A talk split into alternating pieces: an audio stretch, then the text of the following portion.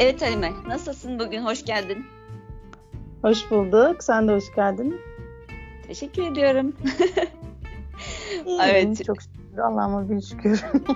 Sen nasılsın? Teşekkür ederim. Ben de iyiyim. Yaşıyoruz, çalışıyoruz, uğraşıyoruz. Bugün ne konuşacaktık Halime? Bugün ne konuşacağız? Kendi sahip olamadıklarımızı, çocuklarımıza telkin etmeyi diyelim. Yani onların sahip olmalarını isteme konusunu işleyeceğiz. Evet. Evet, oldukça derin bir konu gibi görünüyor. Umarım kısa sürede bu konuyu işleyebiliriz. Çünkü hepimizin muzdarip olduğu ve muzdarip ettiği bir konu aslında. Aynen değil mi? Anne baba olunca biz yapıyoruz. Ee, bizden evet. önce de anne babamız bize yapıyor. Öyle bir Yani e... aslında aynı anda bile yapıyoruz bence. bir kısır döngü var değil mi? Evet. evet inşallah bunu dinledikten sonra biraz daha farkındalığımız artar. Aslında çoğu şeyi biliyoruz. Yani hem ebeveyn olarak hem de e, belki çocuklar olarak aslında birçok şeyin farkın yani biliyoruz aslında. Fakat iş onun fark etmeye geldiğinde bu burada işte tıkanıyoruz diye düşünüyorum ben. Evet. E, yani yapması biraz zor bir şey bence. E, çünkü Ve önce fark etmek gerekiyor. Evet, fark etmek gerekiyor aslında. Dediğin gibi. Ee, onu fark ettikten sonra da yapması zor bir şey bence. E, çünkü e, biz sahip olmak istediğimiz şeyin doğru olduğunu düşünüyoruz biraz da. Yani mesela hayallerimizin doğru olduğunu düşünüyoruz. Ee, çocuklarımızın hayallerinin çok anlamlı olmadığını belki bazen, bazen düşünebiliyoruz. Düşünebiliyoruz. Bu sefer hayallerimizin daha gerçekçi, daha doğru, daha mantıklı olduğunu düşündüğümüz için e, biz onların sürekli hani onların gerçekleştirilmesini istiyoruz. Birileri tarafından tabii ki de en sevdiğimiz kişiler tarafından gerçekleştirilmesini istiyoruz. O evet. çok zor bir şey. Evet, gerçekten hem zor bir şey hem de kendimizi bundan alıkoymak da biraz zor bir şey. E, çünkü e, genelde anne babalar hani bir şeye kendileri sahip olamadıkları zaman ne yaparlar? Onun çocuğuna vermek ister. Mesela eğer çocukluğunda çok oyuncağı yoksa çocuğuna bir sürü oyuncak almayı ister. Yani imkanı varsa alır. Yoksa ister. İçinde o, o sanki biz ukde deriz ya kaldığı içinde evet. kalır yani. Ama imkanı varsa da gider alır. Burada da ne yaparız aslında? Mesela çocuğumuza gideriz büyük bir e, ayıcık alırız. Çocuğumuzun bunu seveceğini varsayarız.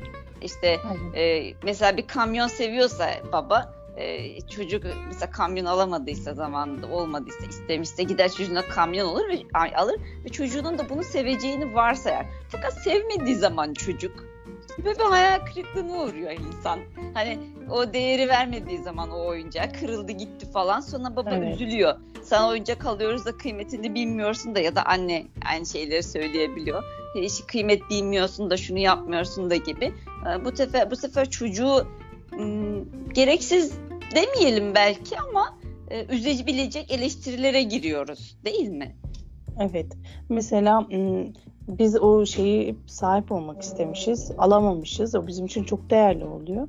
Ama e, tabii çocuk buna bu kadar değer vermediği için e, biz doğal olarak belki kızgınlık gösteriyoruz ama bu e, tabii ki de yanlış bir şey. Çünkü e, o çocuk onu zaten pek hayal etmemiş ki. Onun için çok değerli bir şey değil. Onun hayalleri çok farklı. Onun istediği şeyler çok farklı. Bu onun için belki de çok basit ve normal bir şey.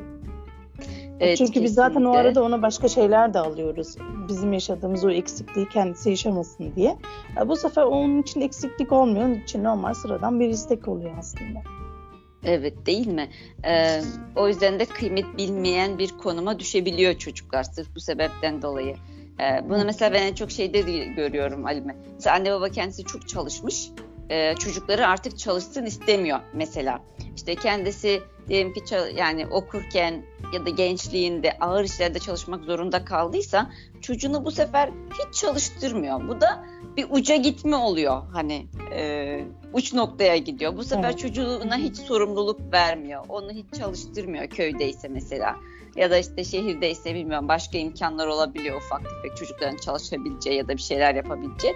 E, Bu sefer uç noktaya gidiyor. Onu yapmasın sadece dersine çalışsın. Ona gitmesin sadece bunu yapsın. E, Ben yapmayı çok istedim ama yapamadım. Şimdi bu imkanları, bu olanakları çocuklarıma sunuyorum ki onlar bunun kıymetini bilsinler ve benim yapamadıklarımı yapsınlar oluyor. Evet çünkü ben o yüzden yapamamıştım diye düşünüyor. Evet. Yani onun için sebepler onlardı. Ama evet belki o zaman bizim için sebepler onlardı. Biz o yüzden belki yapamadık. Ama dediğimiz gibi karşımızda yepyeni biri var. Yepyeni çağın bir yani bir çağın çocuğu değil mi? Yeni bir jenerasyon var. Yeni bir jenerasyon. Ee, Her şey farklı. Koşullar farklı. Yani e, çağ farklı dediğimiz gibi. Çevresi farklı. Okullar farklı. Eğitim farklı. Ee, Şimdi Kesinlikle. Düşünceler farklı. düşününce e, kendi mesela küçüklüğümüzü düşündüğümüz zaman okul çok farklıydı. Şimdiki okullar çok farklı. E, bizim çevremiz hep aynıydı. Bizim gibiydi.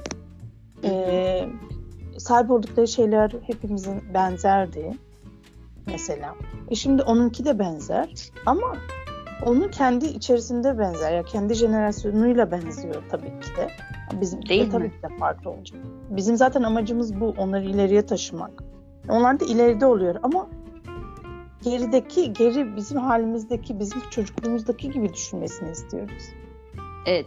Burada Halil Cibran'ın bir sözü aklıma geldi Halime. Hani hatırlıyor musun o şiiri Hop, seninle şiiri. senin, ha- senin hastanedeki kapına asmıştık. Evet, evet. Hatırlıyor musun?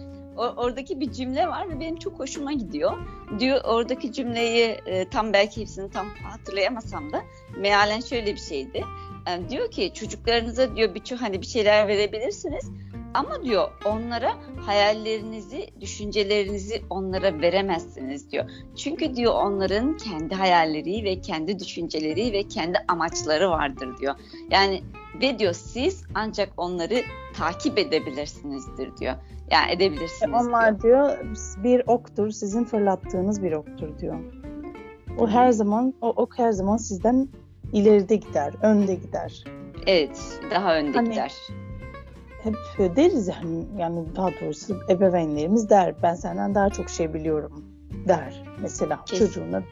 Öyle Ya diyorlar. biliyorlardır, biliyoruzdur da Biliyorlar yani. ama aslında onların yaşadıkları şeyler çok daha farklı şeyler. Yani bildikleri şeyler daha farklı şeyler. Evet, Bizim bildiğimiz şeyler daha farklı ve yeni jenerasyon bildiği şeyler de daha farklı.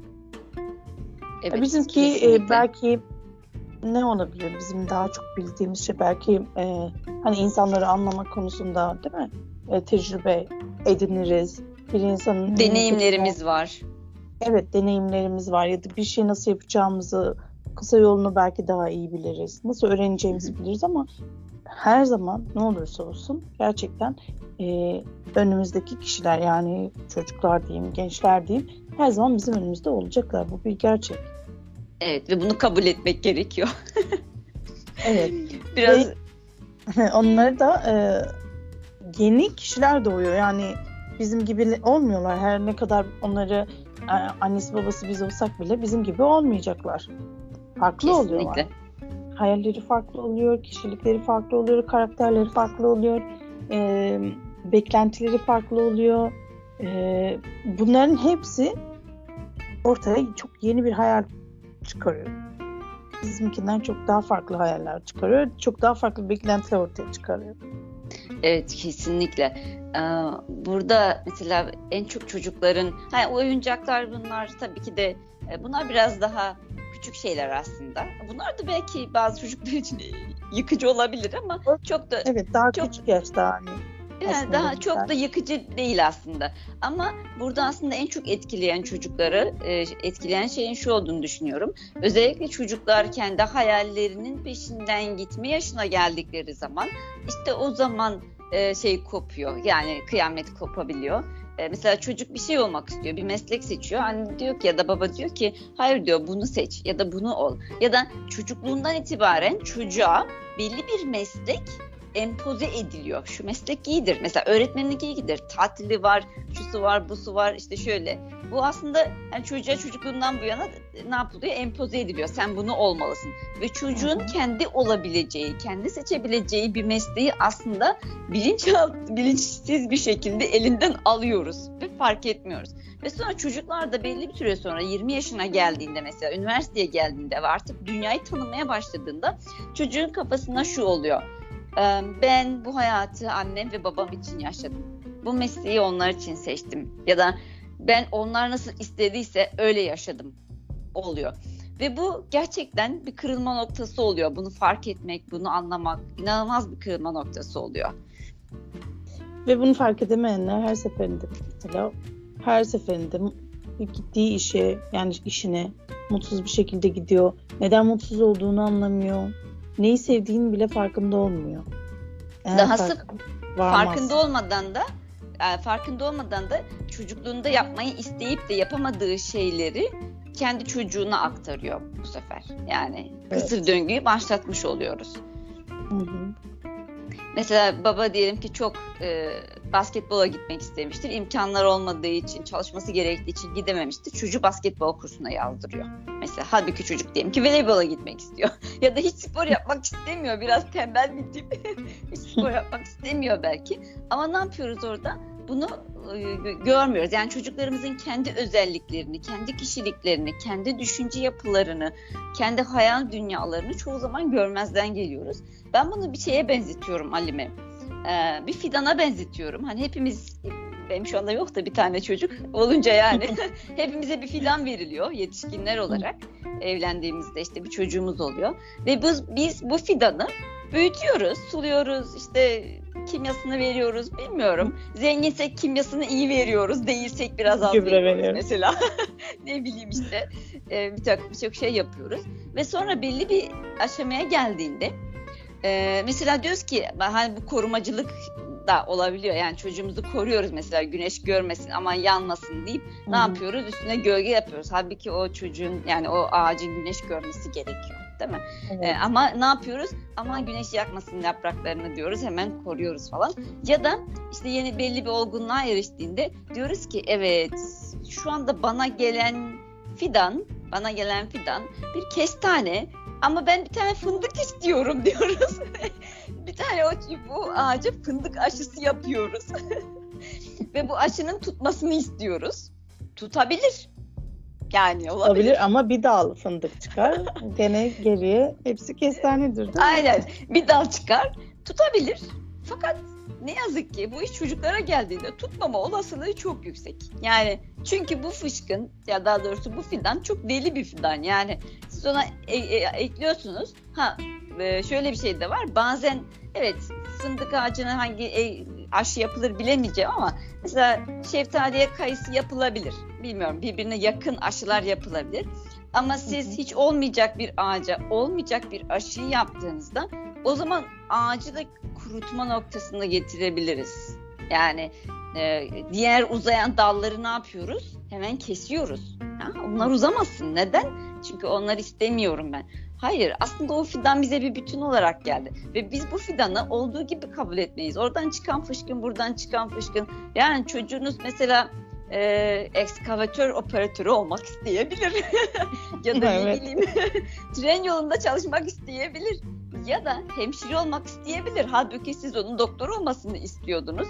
Aa, istemeyebilir. Şarkı söylemek isteyebilir. Ressam olmak isteyebilir. Halbuki siz onun öğretmen olmasını istiyordunuz. Yani ona öğretmenlik aşısı yapıyorsunuz ama oradan o sürekli bir resim şeyleri salıyor etrafa. Bu sefer onu kesiyorsunuz. Ne yapıyorsunuz? Kesiyorsunuz. Ama bu sefer çok güzel Ortaya büyüyebilecekken bir şey kalıyor, değil mi? aynen çok güzel büyüyecekken, güzel bir gölgesi olabilecekken, gür bir ağaç olabilecekken biz onu mahvedebiliyoruz. Bazen farkında olarak, bazen de farkında olmadan bunu yapıyoruz. Ve burada bunu e, dikkat etmek gerçekten çok önemli diye düşünüyorum. Hani çocuklarımıza Bence, neyi empoze ettiğimizin. Evet. Bunların temelinde şu da var. Yani mesleklere bu kadar değer vermemizin temelinde şu var. E, toplum olarak biz çok e, nasıl derler şey olarak bakıyoruz. Yani mesleklere çok fazla değer veriyoruz. bazı meslekleri ve bazılarına gerçekten hiç değer vermiyoruz. Tabii ki kazandığı paraya göre de ciddi bir şey veriyoruz, değer veriyoruz. De dediğim gibi aslında e, toplumun e, mesleklere değer biçmesinden kaynaklanan bir şey bu. Bu sefer biz de bunlara göre çünkü hayaller gerçekleştiriyoruz.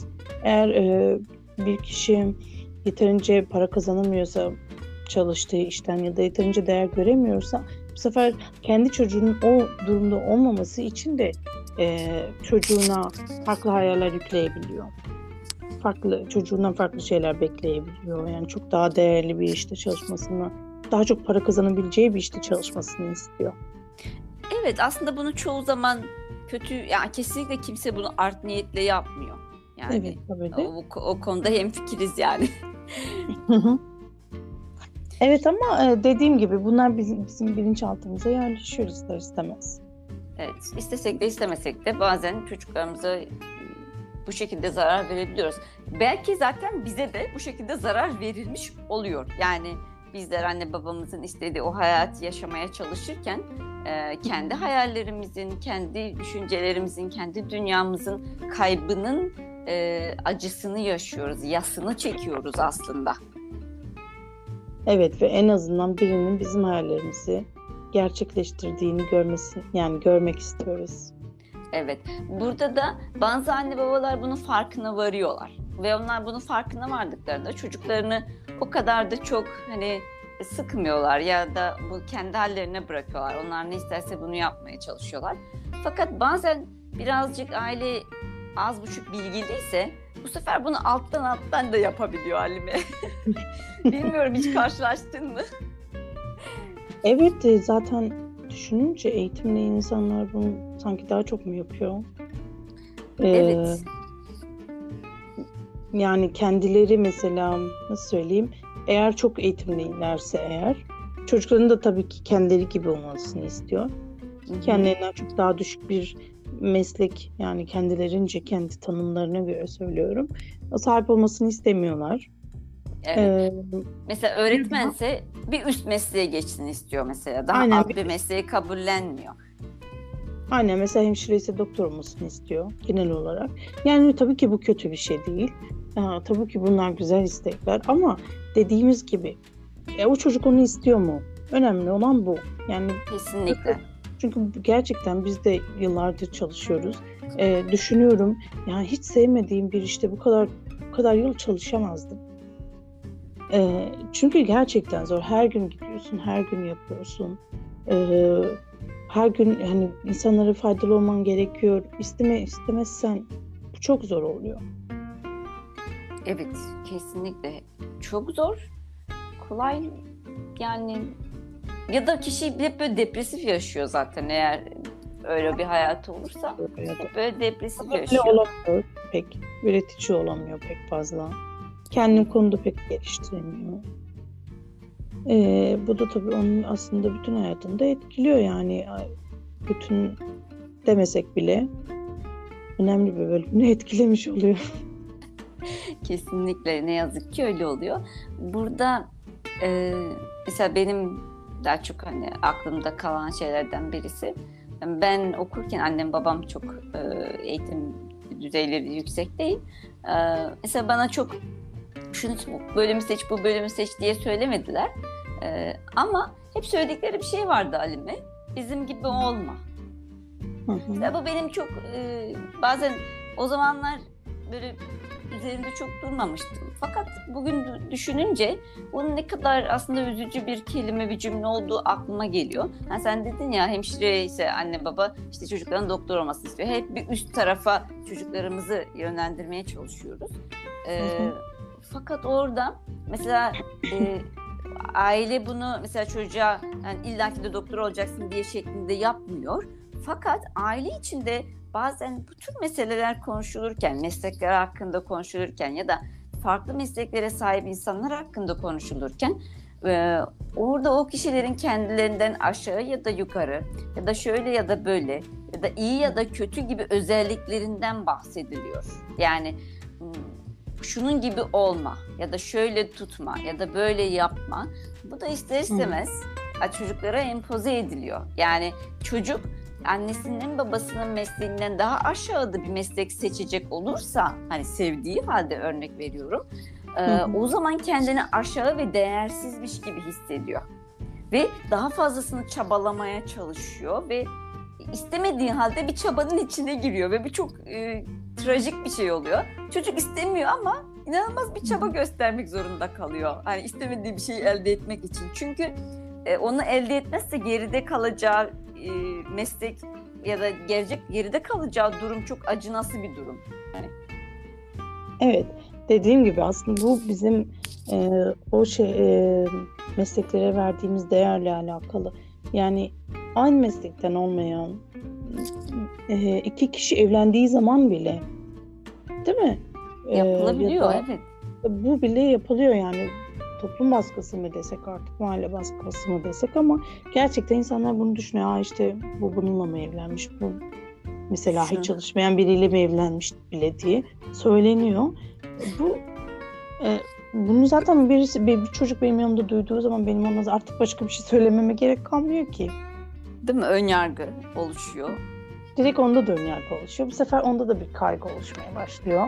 O zaman ben bu meslekte olursam bana da böyle derler diye düşünebilir. Hani bir çocuk direkt bunu söylemez ama bunların hepsi aslında işlenmiş oluyor. Aynen. Bunlar bilinçaltımıza bir şekilde işleniyor, oturuyor ve bir takım ön yargılar geliştiriyoruz. Mesleklere, insanlara, kişilere geliştirdiğimiz gibi. E, sonrasında da buna göre de e, hayatımızdan aslında zevk almamızı, mutlu olmamızı sağlayacak şeyleri de kendimizden uzak tutuyoruz bu, bu sayede. Yani normalde bir mesleği seçtiğimizde mutlu olabilecekken örnek veriyorum. Diyelim ki e, üniversite sınavında herkes istediği yere gidemiyor ne yazık ki. E, ama bir alt mesleğe geçtiyse diyelim ki düşünmediği bir mesleğe gittiğinde artık hep mutsuz olacak. Aslında belki de o mesleği sevebilir. Belki de o meslek onun yeteneklerine göre. Fakat bu ön yargı yerleşmiş olan evet. bir düşünce, kalıp yargı onun o meslekte mutlu olmasının önüne geçiyor. Hep Hı. depresif ve mutsuz. Keşke şu olsaydı, keşke bu olsaydı, neden kazanamadım gibi. E, yani böyle yıllarca sürecek bir şey hengamenin içine giriyor. Yani her ne kadar tercihlerini kendisi yapmış olsa bile aslında kendisi o, seçmemiş olmayabiliyor. Evet, evet. Bitirmeden kendisi önce, seçmiyor. Bitirmeden önce ben bir konuya daha değinmek istiyorum Halime. Ee, özellikle bu anne babaların bazen çok yaptıklarını görüyorum. Bunu yapmamalarını rica edeceğim. Çünkü mesela bazen bizim gibi olma diyor ya anne babalar. Hı hı. Mesela sen ne hissediyorsun Halime? Birisi annem baban mesela sana yani size şunu yapın bizim gibi olmayın dediğinde. Onun kendisini çok değersiz gördüğünü düşünüyorum. Değil mi? Ben de evet. yani bunu düşünüyorum ve e, bu durumda da şöyle bir sorun ortaya çıkıyor. Biz evet çocuklarımıza dedik ya bizden öndedir onlar ee, ve biz onların bizden daha iyi olmalarını istiyoruz. Fakat bunu yaparken de bunu yaparken de kendimizi değersizleştiriyoruz. Kendi mesleğimizi, kendi kişiliğimizi belki kendi yaşantı ya da bizim durumumuzda durum bizim durumumuzda olan insanları da aslında değersizleştirmiş oluyor. Kesinlikle. Ve böyle bir değersizleştirme yapıyoruz. Ve çocuklarımız belli bir süre sonra bunu eğer çok söylersek çocuklarımıza, ben özellikle köyde bunu çok görüyorum ee, anne babaların çocuklarına bunu çok sev söylediklerini görüyorum. Şehirde bilmiyorum. insanların aile hayatlarının içine çok girmediğim için bilemeyeceğim ama köyde bunu çok görüyorum. Yani bütün anne babalar çocuklarına siz bizim gibi olmayın diyorlar. Ben burada mesela çok büyük bir şey karmaşa yaşıyorum. Bizim gibi olmayın derken neyi kastediyorsunuz? yani birincisi. Evet. İkincisi kendilerini e, sen dediğin gibi birisi bana bunu söylediğinde ben hemen değersizlik şeyi algılıyorum oradan. Aslında kendimizi değersizleştiriyoruz. Ve çocuklarımız belli bir aşamadan sonra evet bizim e, bir ileri gittiklerinde bizi küçümsemeye başlayabilirler sırf bu sebepten dolayı. Bize evet. değer vermeyebilirler. Bizim düşüncelerimizi, fikirlerimizi e, değersiz, gereksiz, yetersiz bulabilirler. Çünkü biz onlara bunu hep söyledik. Bizim gibi olmayın. evet. Ee, yani onun yerine mesela hani bizim gibi olmayın derken gerçekten de tersiz hisseder insan. Ee, onun yerine yaptığı işi biraz daha yani en azından ahlaklı Zorlukları yaptığını- söyleyebilir. Evet. Zorluklu Evet. söyleyebilir. Mesela hani iyi taraflarından bahsedip e, kötü taraflarından bahsedip hangisini istiyorsa o şekilde davranmasını söyleyebilir. Kesinlikle. Biz bunu seçtik ama hani şu anda zor bizim için diyebilir. Fakat bunun demek yerine hani ha, bizim gibi olmayın ya da e, siz daha çok çalışın. Mesela biz çalışmadık ama siz çalışın. Siz işte ben şu mesleğe gidemedim ama hani örnek veriyorum yani istediğim yere gidememiştir. Ha ben gidemedim ama sen git çalış. Sen git oraya. Hani e, bunlar Evet. çok e, şey ailenin kendi kendini çocuğunun gözünde küçültmesi anlamına geliyor aslında. Çünkü şöyle bir şey gerçek var. Siz her zaman onun için e, bilge kişisiniz çocuğunuzun gözünde. Kahramansınız. Siz en değerlisiniz aslında. E, ve siz kendi kahramanlığınızı kendiniz yerle bir ediyorsunuz. Bizim gibi olmayın ya da ben gidemedim ama sen git. Bu sefer çocuk şöyle düşünebiliyor. E, babam bile gidemediyse ya da annem bile gidemediyse ben nasıl gideceğim? o yapamadıysa ben nasıl yapacağım? Çünkü küçükken Evet. bunu düşünebiliyorsun.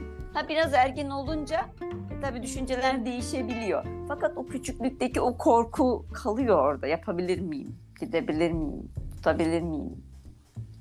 Evet. Gerçekten dikkat etmemiz gereken bir şey. Ee, çocuklarımızın öncelikle yeteneklerine, isteklerine göre hareket etmemiz gerekiyor. Kendi istediğimiz şeyin doğru taraflarını tabii ki de söyleyebiliriz. Mantıklı yönlerini tabii ki de söyleyebiliriz. Hı hı. Ama tabii ki en son tercih gene de ona kalacak. Öyle düşünmek gerekiyor. Kesinlikle. Kendi yaşayamadıklarımızı ya da kendi yapamadıklarımızı çocuklarımıza bir misyonmuş gibi yüklemek e, onların kendi hayatlarının e, elinden alınması gibi oluyor yani. O yüzden de biraz e, zor bir durum. Van Gogh'un e, biraz birazcık büyüdükten sonra Van Gogh e, ilk hı. travması şöyle başlıyor Van Gogh'un halini.